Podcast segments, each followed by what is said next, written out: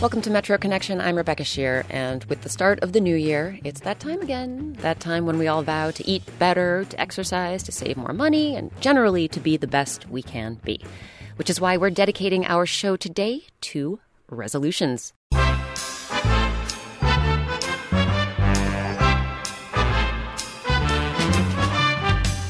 Do a quick Google search and you'll find a bunch of studies about how subpar we all are when it comes to keeping our resolutions. Somewhere between 60 and 90% of us eventually toss out the commitments we made in January. But on today's program, we're going to get some inspiration from people we've met on past editions of the show, all of whom are working hard to meet their goals, often in the face of some pretty tough odds. We'll hear from the family who strive to find joy in the everyday, despite their son's rare genetic condition. When he smiles and he starts waving at people, they have to wave back. And we'll talk with the DC student who had to recommit herself to her studies. I do like being a good student, and when I graduate, I want to be able to say I was in the top five. Plus, we'll hear from the woman whose resolve may have saved some of DC's historic neighborhoods. People thought their homes were going to be lost. People thought they were going to be kicked out of where they lived. That's what caused this, much, much more than thinking of aesthetics. But first, I think many of us assume that with the whole New Year's resolution thing, if we commit to doing something and then honor that commitment, we'll be happier people.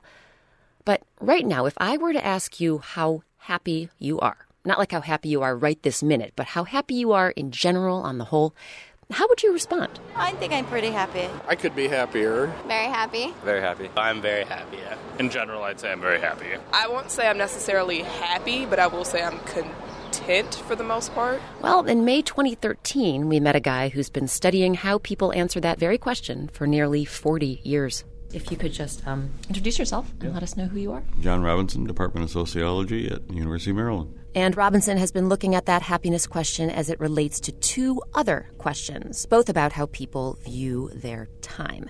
The first Would you say that you always feel rushed, only sometimes feel rushed, or almost never feel rushed? And the second How often do you have time in your hands that you don't know what to do with? Most of the time, some of the time, none of the time. Putting the happiness question aside for just a second, it's interesting to note that according to Robinson's analysis, the percentage of Americans who describe themselves as always feeling rushed actually went down between 2004 and 2010. And that was really a surprise to me, particularly with all this new technology that we have, which is very time demanding.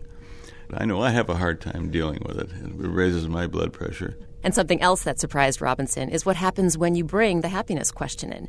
According to his research, the people who report being the happiest, about 8 to 12 percent of Americans, say they almost never feel rushed and they do not have time in their hands they don't know what to do with. And Robinson isn't the only happiness researcher intrigued by this finding. I was surprised to find that people who had a lot of excess time on their hands reported being less happy. I would have thought that the relationship would go the other way around. Erik Angner teaches philosophy, economics, and public policy at George Mason University. But I guess that people who have leisure and who fill it with meaningful things um, tend to be happier, although they report they don't have excess time. Which makes sense, right? Though Angner, who studies happiness from a more philosophical point of view, not sociological, says he does kind of wonder how people are interpreting this question of having time on their hands. So, somebody who spends six hours watching television a day, would he or she say that he's got excess time on his hands? Well, you know, I would think that he or she does, but the person who does that might nonetheless feel like he or she's got a busy day. Actually, it's funny that Erik Angner should mention television because in a separate study John Robinson conducted, he found an interesting correlation between TV watching and happiness levels. The more people watch television, the less happy they are. Is it because they're seeing these beautiful people on TV and, and they just can't be that gorgeous and famous and wealthy? It would be nice to think that. no, I think it's just the fact that television is an activity that people choose to do when they don't have anything else to do. That probably defines the kinds of people who have time in their hands they don't know what to do with. Which brings us back to our seeming paradox the fact that our busiest Americans seem to be the most blissful. I think it has to do a lot with control. If you don't feel rushed, that means you're feeling some control. I think if you feel always rushed, generally I think that says that there's outside pressures that are hinging on how you feel. And the same thing is true with regard to having time in your hands you don't know what to do with. If you have your life scheduled in such a way that you have them under control and you're not doing nothing just waiting for things to happen, that seems to be a combination which leads to quite a jump in people's perceived happiness. And if we want to talk about a combination which leads to quite a drop in people's perceived happiness, you figured out that the least happy group was the people who had a lot of excess time? And who felt always rushed. It's those two conditions. It's pretty much a Goldilocks thing. You don't want too much excess time, you don't want too little, you don't want too much rushing, you don't want too little. You want it to be just right. Or, as Robinson wrote in a recent issue of Scientific American, happiness means being just rushed enough. Yes. That may be a bit uh, commonsensical, but it is the case. So, the takeaway line in it is, is don't hurry, be happy.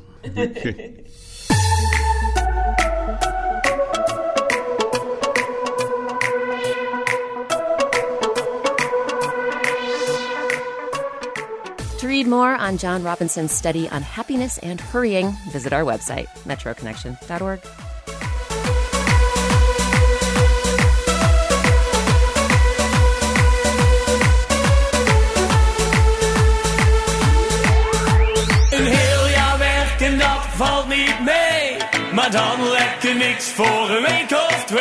Don't worry.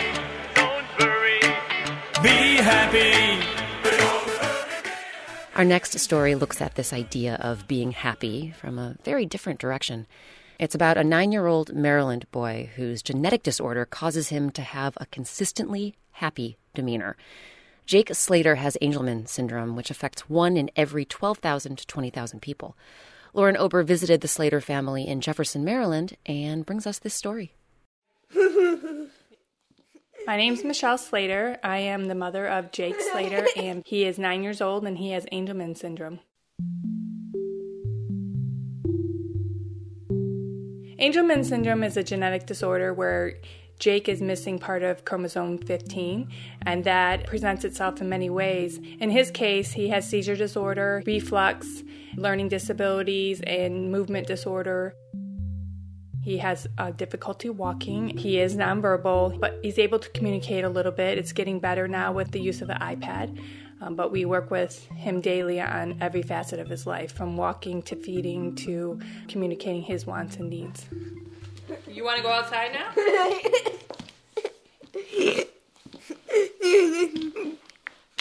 Jake, do you want to go outside? Clap if you want to go outside.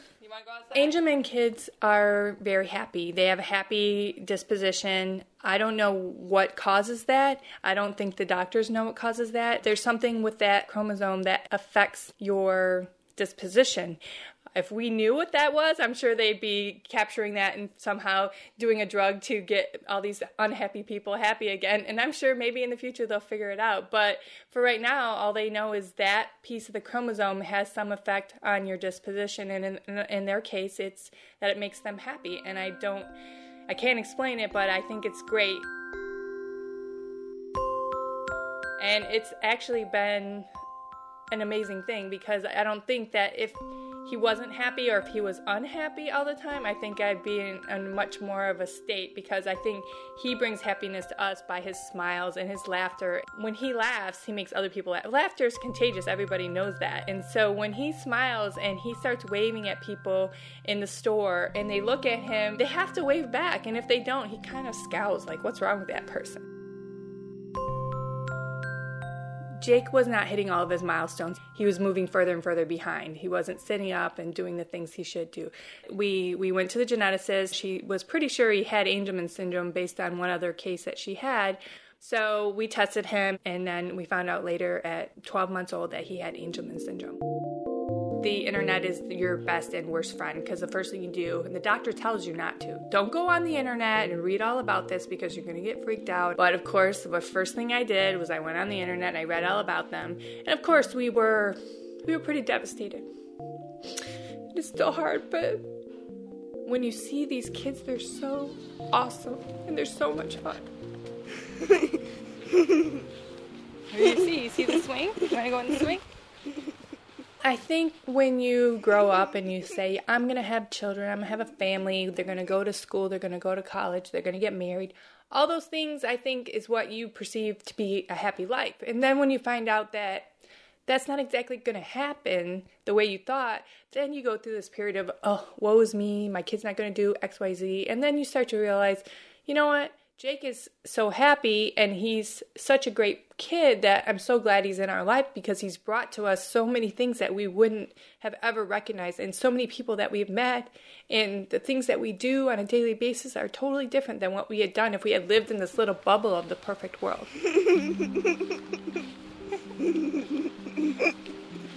so exciting, I know. Swing time is exciting.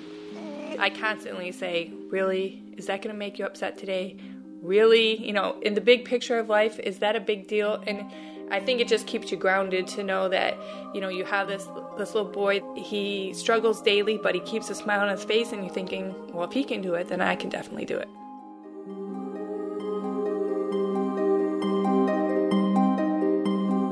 That was Michelle Slater talking about her nine year old son, Jake. Their story was produced by Lauren Ober. We have more information about Angelman syndrome, along with photographs of Jake and his family, on our website, metroconnection.org.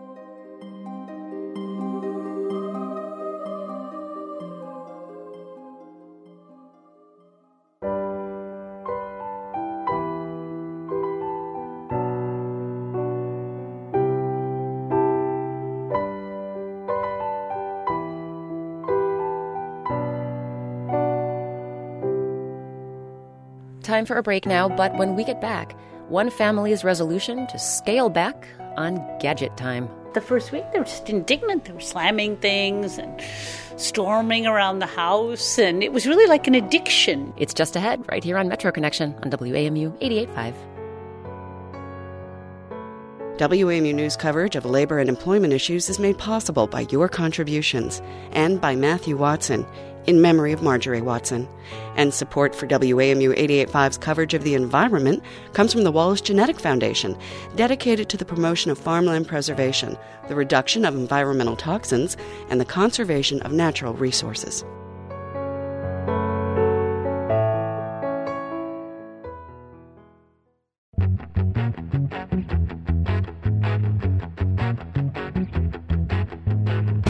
Rebecca Sheir. Welcome back to Metro Connection. Today we're digging into the archives and bringing you stories related to a very big buzzword right about now resolutions. In the case of this next story, we're talking about a resolution to cut down on technology. A recent study found that British adults spend four hours a day on their gadgets. And presumably, many of us can give the Brits a run for their money, what with all our online shopping and gaming and tweeting and whatnot. But last winter, one DC woman vowed to pare down her digital footprint, and she brought her kids in on the experiment. Emily Berman brings us their story. So I need to start this story with a confession. My name is Emily Berman, and I am generally not more than three feet away from my phone at any given time. In the shower, while I'm sleeping, while I'm running, I am almost always on email, Twitter, and otherwise internet accessible. And even at 10 years old, Eric Chekon understands my tech obsession. It was kind of in my routine. I wake up, I went on Wizard 101, I had breakfast, and then I went to school, and I came back. I was on the computer. I did my homework. I was on the computer. So it sounds like it would fill up almost every minute of free time you had. Yeah, pretty much. But it doesn't anymore. So we are we are going up the stairs. This is where I've hidden the technology. Yindra Chekon is a single mother to Eric and his brother Kaya, and we're in her row house on Capitol Hill. So my children don't know about this place. So. She crouches down and reaches into the back corner of her closet. Oh, yeah. iPad. I have another iPad. I took out the Wii. Here's the iPod. Kaya, who's 12, tells me he knows exactly where the gadgets are. Back of the closet is like the most obvious mom hiding spot in the world. But he and Eric, they're not going in there. This time, they said, their mother was dead serious. This began when I walked in. I said, please bring in two bags of food for your lunch. She had just made an evening run to Safeway to get sandwich ingredients. Kaya said, I'm not going to do that, sitting on his iPad. And my son Eric said, Yeah, yeah, mom, you know, in a few minutes. I can't right now. I'm playing. I said, Oh, no. This wasn't the first time a screen had taken priority over helping their mom. I said, You are bringing the groceries in. And as soon as they brought them in, I said, And you've lost all your technology until I tell you it's back. They had no idea what was going to hit them. No iPads, no computer, no television, no Wii. These were the pillars of their young adulthood. The first week, Yindra says, they were slamming doors and storming around the house. It was really like an addiction. You know, you could watch the addiction releasing its hold a bit. To help her sons along in their recovery, Yindra devised a star chart to gauge when they're being helpful and kind. I went around the house on Saturday and I cleaned the bathrooms, and my brother vacuumed. That got them two stars apiece. But it doesn't take much to get a star taken away. They've gotten to look at how unhelpful they are because when they lose stars, like, why am I losing a star? I'm like, you just hit your brother for the sixth time. They need 50 stars to get their technology back for one hour a day. Two months into their star counting, Eric has 33 and Kaya has 44. I propose this intervention to a lot of different families, and most of the time, families avoid using this as an intervention until it's their last resort. Mark Sweeney is their family therapist. The Xbox can be a great babysitter. The internet can engage a kid and, and kind of make their job as a parent a little bit easier. Less technology means less free time for parents, and kids, he says, will exploit that. The kids, for many, many days, will be in doubt whether you you as a parent will be able to hold on. They will test. For those families that that hold on for for weeks and then months, wow, you can start to see other parts of the family improve. Communication, problem solving. It's it's remarkable. In the past couple months, Kai has been taking apart old computers in his bedroom. I'm just trying to take it apart. Eric sits on the floor surrounded by Legos. Uh, I'm trying to build a bank. And when he's not there, you can also find him running around outside. Now I've kind of realized that there's a lot of other fun things to do. Going to the park kind of now feels nicer than staying inside and sitting in front of the computer for an hour. We'll play cards, we'll play Clue. Yindra is an active Buddhist and says letting go of technology is a way to practice mindfulness in their home. They are more respectful more often. They are kinder more often. They are more helpful more often. Parents just shouldn't be afraid to do this. Children will be mad at you, but ultimately, it's teaching them so much about being here. Kaya, on the other hand, finds this new lifestyle a little bit more boring. And with just a few more stars to earn, he's counting down the minutes until he and his iPad are reunited for one blissful hour a day. I'm Emily Berman.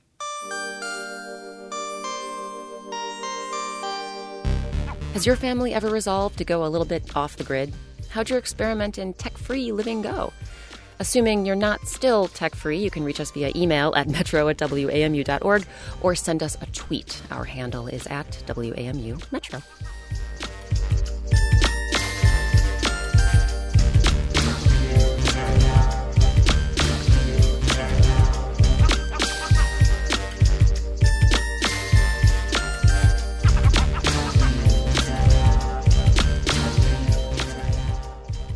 Person we'll hear from next knows plenty about making resolutions. After a life changing incident that could have ended everything for her, she resolved to work even harder and succeed in school. Her name is Shanika Glaspie, and Kavitha Cardoza brought us her story back in May as she was finishing up her studies at Phelps Architecture, Construction, and Engineering High School in Northeast D.C. 18 year old Shanika Glaspie is one of those students who squeezed every moment out of high school. She was in Model UN, Shakespeare Scholars, and choir. She was an athlete, taking part in softball, volleyball, and track. And she was an honor roll student, maintaining a 3.7 GPA. I do like being a good student, and when I graduate, I want to be able to say I was in the top five or I was number one, which I was in the beginning of the year. Shanika was the top student in her school, but then. The incident happened. The incident is Shanika's shorthand for the day she was shot on her way to school a few months ago. It was a normal day. I was rushing out the house, and I'm walking down the street, my iPod and my phone in my hand, changing the song. She was a few blocks from her home, close to the Anacostia metro station, when a man suddenly came up to her He's wearing a mask and he's like, Give me your bag. It didn't really register and he shoots me. All I hear is a really loud, just popping sound. She describes feeling a searing sensation. The bullet hit just above her knee and went through her leg.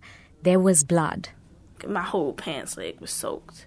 I'm like, am I gonna die from this? Like, it was just so much. Shanika limped toward her house. When the police came, I was still crying. When I was in the ambulance, I was still crying. They were trying to talk to me and calm me down, but it was like I couldn't really get a hold of myself. Shanika says this happens a lot in her neighborhood.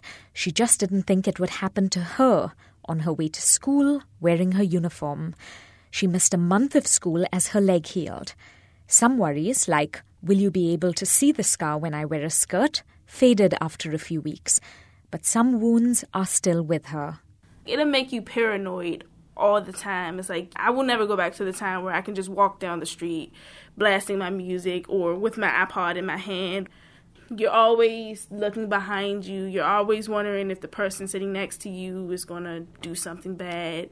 It's like really stressful. Her schoolwork suffered when she missed weeks of class. I haven't been able to come back with the grades I have gotten in the past. Like I still get A's and B's, but there's a occasional C that's just killing me. And it's because I don't understand the lessons I've missed. And like in math, it really set me back. Plus other challenging classes like my digital electronic class and my engineering class set me back in those, so I have to catch up in those too. If it was like, when did we learn this? and everybody's like, "Oh yeah, it was that class," and I was like, "Oh yeah, I was out." Shanika wants to be an engineer. In my family, most people have not gone above high school education. They got a job right after high school, or they tried college and they got pregnant or something. And I don't want that to happen to me. I don't want to be dependent on like the government, welfare, or food stamps. I've seen that look of defeat. I don't want that life. I want a better life. A better life for Shanika doesn't mean fancy clothes or expensive meals or exotic vacations. I want to be able to go to school. I want to be able to say I've got my master's degree and have like a awesome job that's like that I, you know, won't be able to get fired because I have like good education. Like I want to be able to know that I can pay my bills and have a good house and maybe a fancy car. Shanika says she has a big, supportive extended family who have been there for her when she faced other challenges a mother on drugs, bouncing between relatives, a custody battle.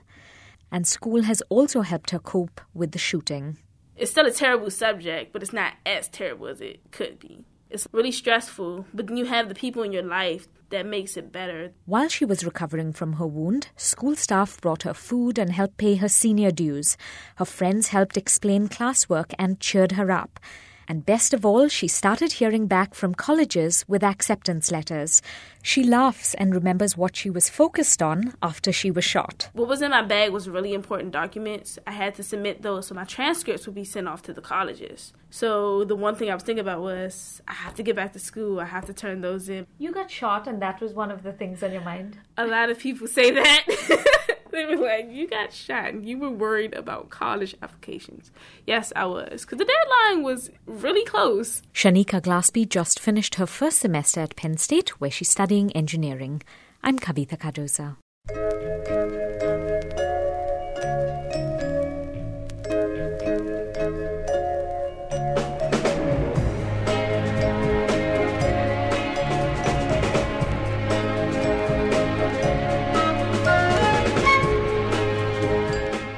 Turn now to a man who has resolved to use his own challenges and hardships to help other men, men in prison. His mission? To use music to help inmates cope when they finally get released from jail. Late last year, Michael Martinez visited the Patuxent Institution in Jessup, Maryland, and brought us this story. These are the sounds that define the early part of Wayne Kramer's life. The explosive guitar riffs he once played for the legendary rock band the MC5. But these days, Kramer begins many of his gigs on a different note, like one he played recently at the Patuxent Institution. I am Wayne Kramer, and uh, I'm an alcoholic and a drug addict. I'm a sober alcoholic and a clean drug addict. I'm known in the world mostly as a guitar player. But for a few years, I was known as 00180-190, and I was a federal drug war prisoner. Kramer spent two of the prime years of his life locked up in a federal prison in Kentucky on drug charges. He still finds himself going in and out of American prisons, but what brings him behind bars now is a nonprofit he started called Jail Guitar Doors USA, which donates guitars for inmates to use for rehabilitative therapy. He tells inmates they shouldn't see the guitars as gifts, that the people who donated them want offenders to know someone believes in them while they're in a place where it's easy to feel worthless. They know you want to change for the better, that you want to come out, and you're going to come out, and you're going to rejoin your friends and family. You're going to rejoin us out in the world, and you're going to live next door to me. And, and we want you to be part of the deal. We want you to be part of the world. We want you to participate in the world. And we know that music and art in general is one of the few things that can touch people in their heart. It can change you fundamentally. Kramer treats the inmates at Patuxent to an intimate performance inside its library. Bookshelves and posters line the walls in what might pass for a Spartan junior high school reading room. But he plays one song, made famous by country singer and former San Quentin inmate Merle Haggard, that evokes classic jailhouse images. The warden walked a prisoner down the hallway to his doom. Prison is a subject that comes up over and over again in the American songbook, from Lead Belly to Johnny Cash. Randall Nero is in charge at Patuxent. He says music should be a part of how inmates change their behavior and ultimately return to society. We really stress for the offenders the need to go ahead and engage in what I would say is pro social behavior. And clearly, being part of the music program at Patuxent allows them to both uh, develop an appropriate expression of their affect, and also we have the group as their participation is pro social behavior. The inmates who come to hear Kramer are certainly social. They jump in an invitation to pick up their own guitars for a jam session.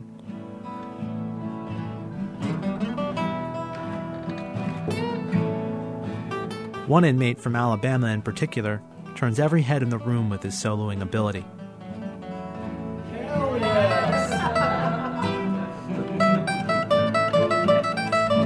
But Kramer makes it clear that his challenge to the inmates is to use the guitars for more than jamming. He wants them to tell their stories through music. And the day is going to come where things aren't going to, you're going to be out and things aren't going to go your way. And you're going to have a choice to make. You could pick up your pistol or you could pick up your guitar. I'm suggesting you try the guitar this time. That message hits home particularly hard for artist Bartholow, a 47 year old inmate doing time on an armed robbery charge. He plays guitar in his cell every day at Patuxent, where he says he's written dozens of songs and intends to write more. Some turn to whiskey, some turn to dope, but they're somebody's daughter, so don't give up hope. Songs like Fallen Angels, which Bartholow wrote in 1999 when the mother of his son was struggling with drug addiction. He says the song has taken on new meaning for him now that he's incarcerated. Soiled doves cast from grace. No matter your current situation, you can do anything. Anyone can do anything if you if you really want to do it and no matter you could be in jail, you could be on drugs. If you want to change yourself and, and turn things around, you can do it. I believe that. Bartholow, who's played in bands before, has dreams of becoming a professional songwriter when he eventually gets out of prison. He keeps journals of lyrics and chord progressions, songs that not only tell his personal story, but also reflect hope. So it only makes sense that Bartholow sings right along with Kramer when he plays one of Bob Marley's most famous songs for the inmates at Patuxent, a chorus they all join, whether they know the words or not. These songs of freedom, all I ever had. Redemption song. I'm Michael Martinez.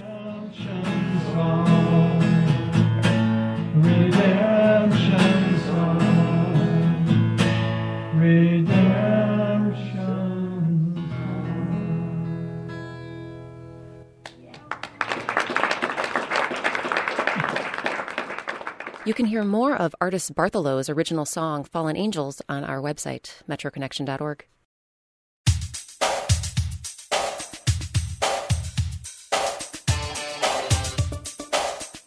Up next, how one woman's resolve helped keep some historic DC neighborhoods highway free. You move into a, a new condo in a neighborhood and you think, well, this, you know, I like this place.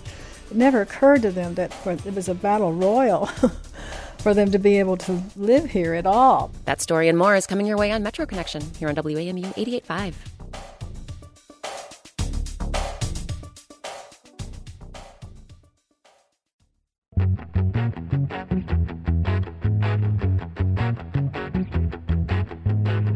Welcome back to Metro Connection. I'm Rebecca Sheir, and this week we're marking the start of the new year with a show about resolutions. We first aired this next story last January as part of our series Eating in the Embassy, in which we visit with chefs and dignitaries at various embassies with the food blog Eater DC. And if you're resolving not so much to eat better this year, but to eat more boldly, then you might want to head to Northwest Washington, inside the House of Sweden. Great place, by the way. Yeah, quite nice. To the Embassy of Iceland, or one door down, I guess I should say. So the embassy is literally next door, and the way it works is that we made a lease with the House of Sweden, so we have two units. We're in the unit that's set up as a residence for this guy. My name is Erlingur Erlingsson. I'm a counselor at the Embassy of Iceland in DC. Been in DC for about nine months. And today, Eater DC's Missy Frederick and I are here to taste some Icelandic cuisine. Though the way Erlingur explains it, We don't have a strongly developed concept of Icelandic cuisine. see, the Vikings first settled Iceland in the 9th century. And they were migrants from Norway, so that's, that's sort of our origin, and a lot of our culture is, is very Norse. After the Vikings, Iceland was independent for a while. And then there was a civil war in Iceland in the 13th, 14th century. Then Iceland came under the rule of Norway. And then Norway came under the rule of Denmark, and so we became a Danish holding for, for several centuries. So Erlingur says his country's cuisine is kind of a conglomeration of all these Scandinavian cultures. But all the same, the island nation of 320,000 people does serve up plenty of things it can call its own. Like the first item Erlingur serves me and Missy. Harð fiskur, which literally translated as hard fish. And you, you traditionally use uh, haddock that gets hung up and dried outdoors, preferably. So it's I, I refer to it as similar to jerky or something like that. Now, when you bite into the fish jerky, it's kind of well, it's kind of hard to chew. And it takes a minute for it to sort of reconstitute. yeah, yeah, you gotta work on pretty tough. It's not a first date. But eventually it softens up and this really potent, salty, fishy flavor kicks in. I like it more than I would have expected hearing the phrase fish jerky. I'll, I'll give it that much for sure. Okay, so we think our marketing. Yeah. Another Icelandic item Erlingur has us try. That is so tasty. Mm, and the texture, texture, right, yeah. is on the sweeter side. It's called skyr. It's essentially like an Icelandic relative of Greek yogurt. Technically, it's a cheese, sort of a filtered uh, dairy product, and it, it has a sort of a medium thick texture. Skyr's been around since the Vikings and has three times the protein of regular yogurt. And speaking of protein, Icelandic cuisine is loaded with the stuff, mainly because Iceland It's about the size of Ireland, and I think it's quite close to the size of Virginia. doesn't have a lot of great cropland. Mostly, the interior of, of the island is, is volcanic deserts and mountains and glaciers and stuff. So the country produces a lot of dairy, fish, and something Erlingur says he's been missing ever since he came to the States. I do miss the lamb. I think our lamb is quite special. So all our sheep, which were, were originally brought over by the Vikings when they settled Iceland, they're not penned in or not restricted in terms of movement. So they're they're practically like wild sheep in that sense. And while you can serve Icelandic lamb roasted or grilled or smoked, one of Erlingur's favorite ways to eat it is a little faster. Iceland even has its own uh, fast food. There's a hot dog stand in Reykjavik known as the town's best hot dogs, or Bæjarins Beztu, and they're lamb hot dogs in a soft white bun, usually with both uh, raw onion and uh, roasted onion, ketchup, mustard, and then uh, a mayonnaise relish. Unless that is, you're the 42nd president of the United States. Bill Clinton, when he was in Iceland in 2004, I was uh, working actually for the U.S. Embassy at the time in Reykjavik, and so we were doing a walkabout, and, and my deputy chief of mission then decided, oh, we should stop there and have a hot dog. So you know, there's a famous order at that hot dog stand. You can have a hot dog only with mustard, which is known as the Clinton. Okay, so we've covered a few different Icelandic foods. Let's turn now to beverages, specifically boozy beverages. Interesting thing about alcohol in Iceland prohibition started in 1915 and basically didn't end until 1989. But then since then, we've sort of come a long way. Beer initially was all imported, and now we've got a lot more microbrewery style things going on. And they've done pretty well in competitions, even internationally. They've gotten some awards. The can Erlingur serves to me and Missy contains one of those award winning brews. Egils Gull literally means ales gold, so that's like their premium lager.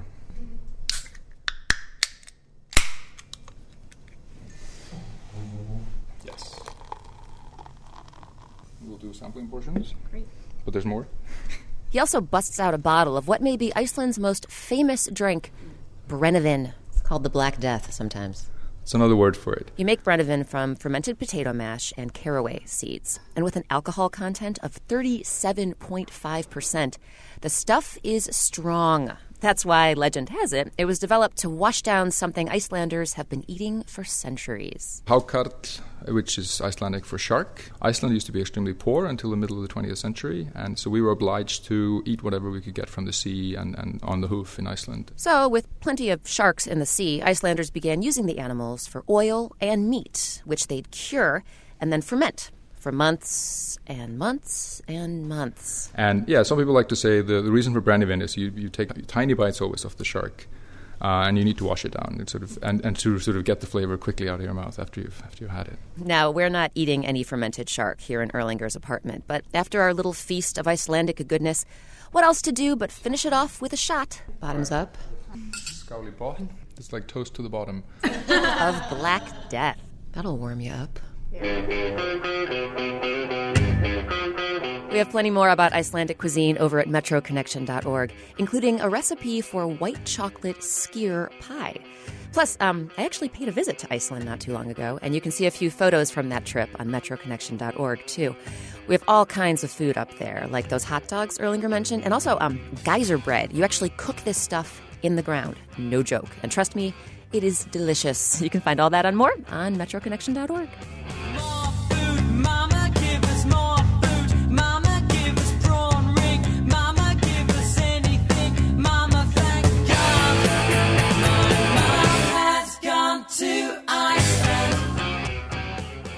Our next story on today's Resolutions show is about a woman who's spent half a century committed to saving DC's historic neighborhoods.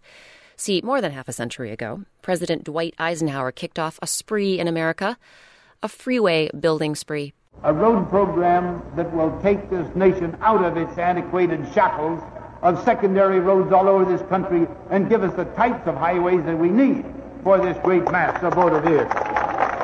Eisenhower's interstate freeway system gave birth to the Capital Beltway we know and uh, love today.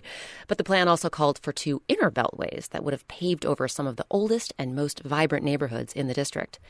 Needless to say, that prompted more than a few people to raise their voice in protest in the 1960s. And one of them was Anne Hughes Hargrove, who last year won a Lifetime Achievement Award from the D.C. Historic Preservation Office. Jacob Fenston had the story then, and we bring it to you now. I'm meeting Anne Hargrove at the McDonald's on 18th Street and Columbia Road Northwest. Yes, are you Anne? yes. This fast food restaurant in Adams Morgan is unusual. No drive through, no roadside marquee. It's hidden inside an old arts and crafts brick mansion. McDonald's didn't buy the building out of a love of historic architecture. Their intention was to tear it down. The building, designed by renowned architect Waddy Wood, is still standing because Hargrove and other neighbors mounted a noisy campaign to save it. McDonald's eventually agreed to a compromise. They'd keep the building, even restoring it with brick matching the original. But we found the brick and convinced the company to do it. It was kind of fun, actually. Preserving a city's history is often made up of little battles like this, saving one building at a time. But there was one big fight in Hargrove's lifetime over the tangle of freeways envisioned across the district. We walked down bustling 18th Street toward Hargrove's house. She moved here in the mid 1960s and fell in love with this neighborhood of quirky businesses and old buildings. But she soon learned of the plan that would change everything. All of this was to be torn down, every bit of it. I can show you the plans. It really was amazing. They just were going to tear down everything. Hargrove's house was built at the turn of the 20th century. The house and the whole block she lives on were slated to be razed to make way for freeway centric urban renewal. Inside, her house is filled with stacks of papers and big rolled up maps, the paperwork from a lifetime of historic preservation. A lot of this stuff is so old. I think all of this is urban renewal. Now, this is the land acquisition maps. One freeway map shows the inner beltway, six lanes along New Hampshire Avenue through DuPont Circle, then across the city along U Street. Old neighborhoods that were part of the original federal city, neighborhoods that today are among the district's most desirable and expensive. It would have removed thousands of houses, and thousands of people would have been displaced by it. So it's a horrendous thing to think of just in terms of the carnage of the people affected. But also, it would have substantially changed the nature of the city. In 1968, Congress authorized 38 miles of freeway within the 68 square mile District of Columbia. In a city with no representation in Congress, the plan favored suburban commuters over urban residents. That spurred anti freeway protests across the city, bringing together black and white, rich and poor. Citizens organized more than I've ever seen citizens ever organize for any reason whatsoever. Although they were tremendously well organized, what really saved it were the court cases. In 1970, a new freeway bridge was already being built to extend I 66 across the Potomac into Georgetown when a court order halted construction. Officials hadn't gotten adequate public input from residents. They won largely on technical grounds of that sort. When the freeways were, were being discussed, I mean, it seems sort of visionary to see that this modern way of thinking, quote unquote, was actually, actually not. I don't think it was sophisticated at all. People thought their neighborhood was going to come down.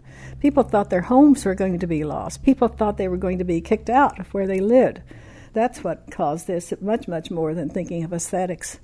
Of course, there are people who do, and people who all along have felt that these were neighborhoods worth preserving and keeping because they're special.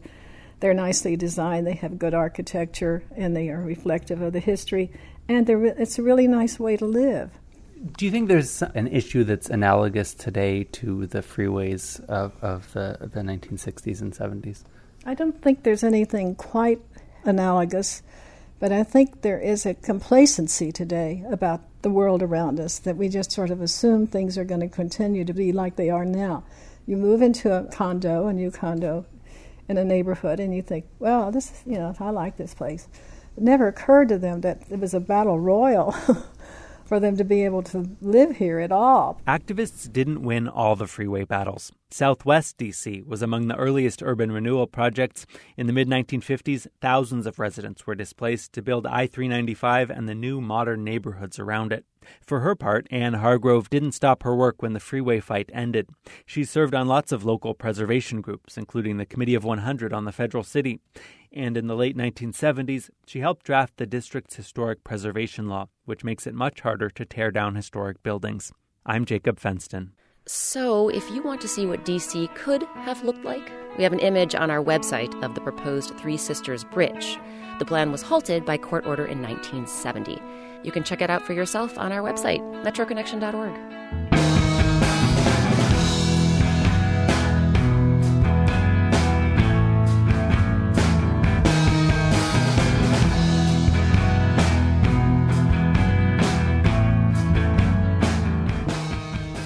Our last story today is about people resolving to reconnect local residents with a resource they've long been told to avoid the Anacostia River.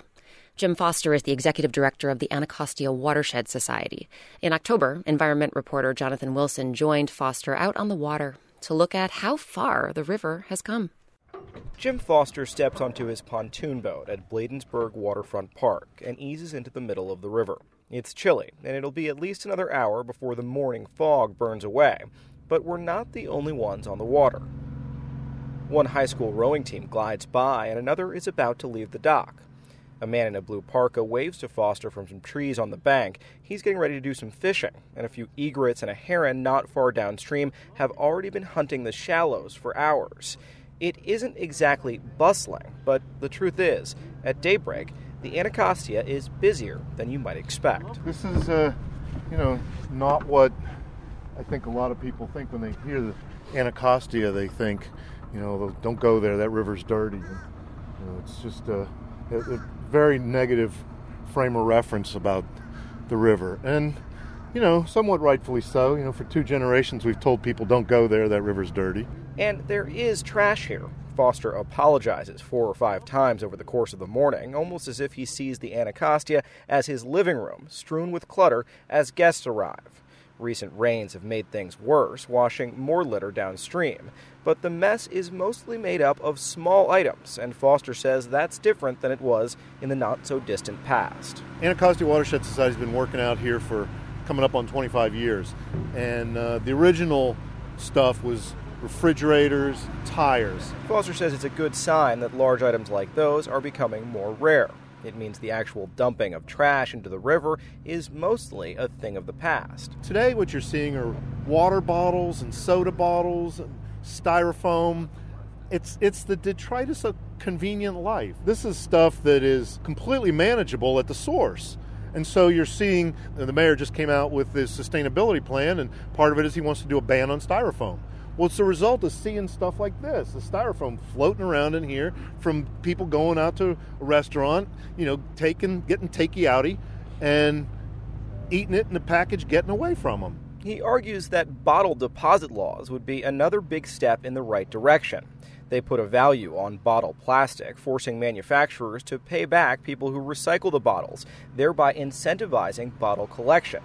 Beverage companies bristle at the prospect in other states that have bottle deposit legislation, they're collecting about 90% of that waste stream. In Maryland, here, with recycling, we're only collecting about 20 to 22% of the waste stream. It's a huge difference.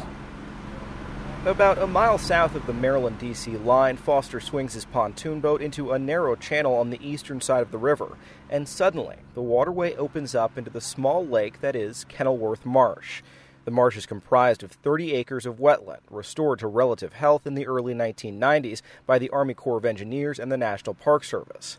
The fog is still with us, but even without it, it would be nearly impossible to tell we're in the middle of an urban capital. The one thing I want to impress upon you is you're in the heart of Washington, D.C.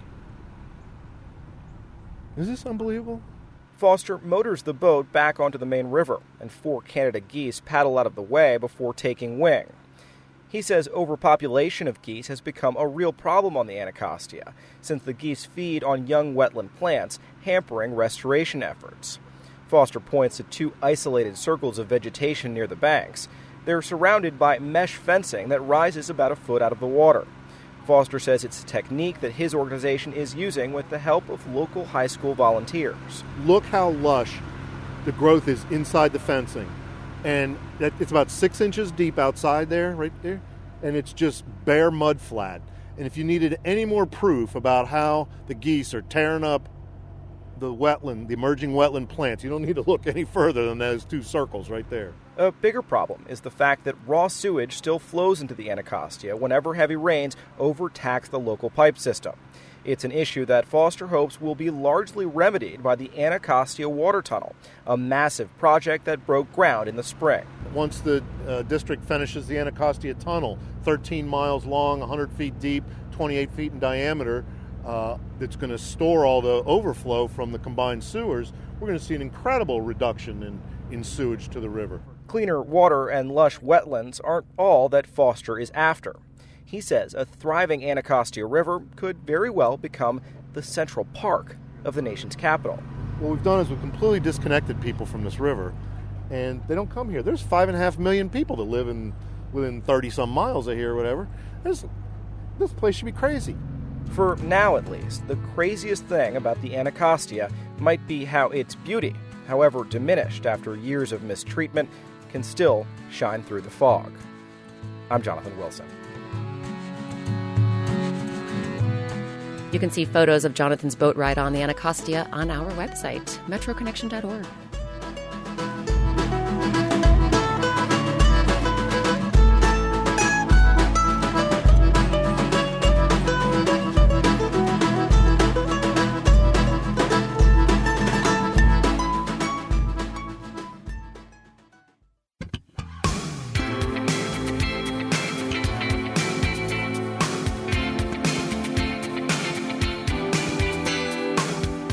And that's Metro Connection for this week. We heard from WAMU's Jacob Fenston, Emily Berman, Kavitha Cardoza, and Jonathan Wilson, along with reporter Lauren Ober. WAMU's managing editor of news is Memo Lyons. Metro Connection's managing producer is Tara Boyle.